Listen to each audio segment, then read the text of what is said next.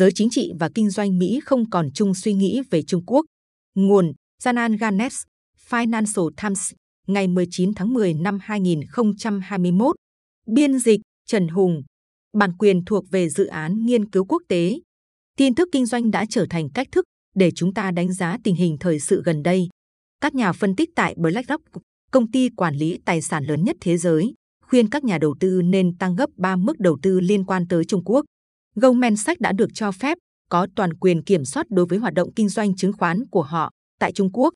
Còn Apple, ít nhất là cho tới lúc này, đang chặn một ứng dụng kinh Koran ở Trung Quốc sau khi các quan chức nước này bày tỏ lo ngại. Ba điểm xếp thành một hàng, đúng như quy tắc. Nhưng không chỉ có ba. Phòng thương mại Hoa Kỳ tại Thượng Hải báo cáo rằng các thành viên của họ đang tự tin hơn bất kỳ lúc nào kể từ khi bắt đầu căng thẳng thương mại song phương. Cũng giống như Goldman, JP Morgan Chase cũng đã được cho phép sở hữu toàn bộ hoạt động kinh doanh của mình ở Trung Quốc. Không ai ở Washington hồi năm 2018 sẽ đặt cược vào phần lớn những điều trên. Trong cuốn sách Super Power Showdown, cuộc chiến siêu cường của họ, các phóng viên Bob David và Linh Linh Wei đã kể lại các cuộc gặp gỡ giữa các doanh nghiệp Hoa Kỳ và các nhà lãnh đạo Trung Quốc trong những năm đầu của chính quyền Donald Trump. Tổng thống của chúng tôi không phải là một nhân vật bất thường, các lãnh đạo cấp cao của doanh nghiệp Mỹ nói, mà là tiếng nói của một đất nước đang bất mãn.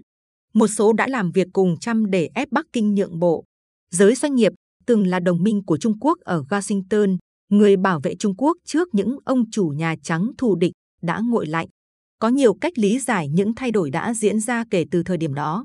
Một là Trung Quốc đã phản hồi những phàn nàn về rào cản tiếp cận thị trường và nhiều thứ khác.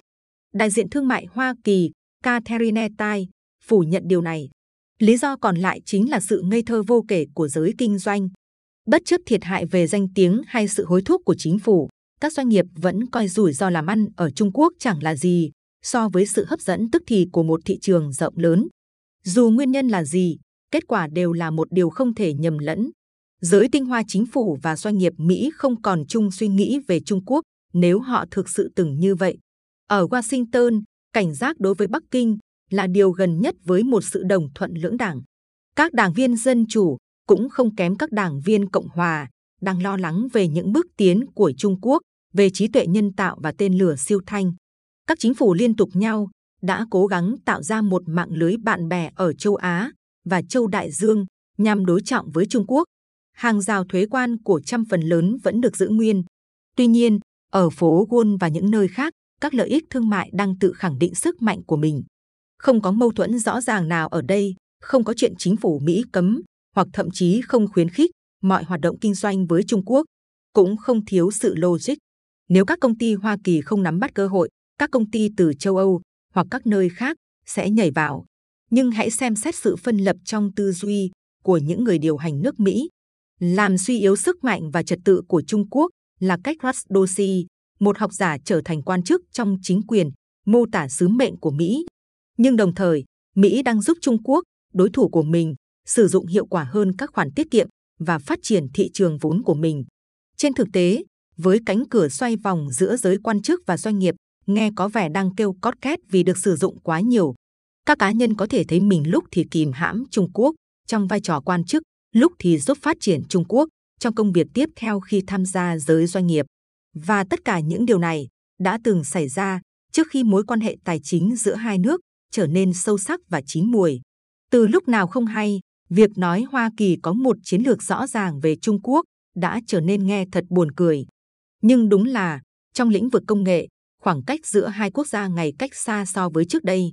Ngay cả LinkedIn, dù tìm cách thích ứng với Trung Quốc, cũng đã phải đóng cửa ứng dụng của mình ở nước này.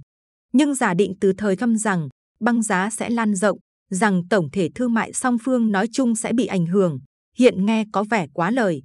Tách rời kinh tế, giấc mơ của một số người trong ngôi nhà trắng đó, nếu không phải của chính Trump, đã trở nên mờ nhạt cả trong lời nói lẫn suy nghĩ. Khi Bộ trưởng Thương mại Hoa Kỳ nói rằng không có ích gì khi nghĩ tới ý tưởng đó bây giờ, thì đó là sự cúi đầu chấp nhận thực tế, lẫn một sự chào đón các tiến triển mới. Nếu điều đó báo hiệu không phải là một cuộc chiến tranh lạnh, mà là một cuộc chiến tranh nửa ấm nửa lạnh, với các tiếp xúc được duy trì thông qua hoạt động kinh tế, thì cũng là điều tốt. Nhưng Mỹ chưa từng phải đối mặt với những điều mơ hồ như vậy trước đây.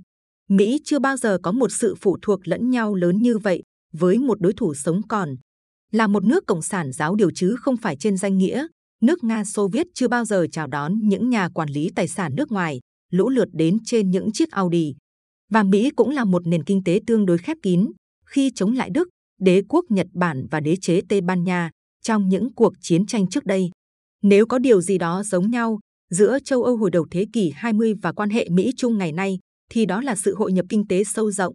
Nhưng quan hệ chính trị băng giá, cảm giác giống nhau rằng các quốc gia hòa quyện, hội nhập với nhau mặt này và mâu thuẫn nhau ở mặt khác. Không có lý do gì để tin rằng mâu thuẫn Mỹ-Trung lần này lại bùng phát với một động lực tương tự như khi dẫn tới chiến tranh thế giới lần thứ nhất ở châu Âu, nhưng cũng không thể phủ nhận hay làm ngơ rủi ro đó.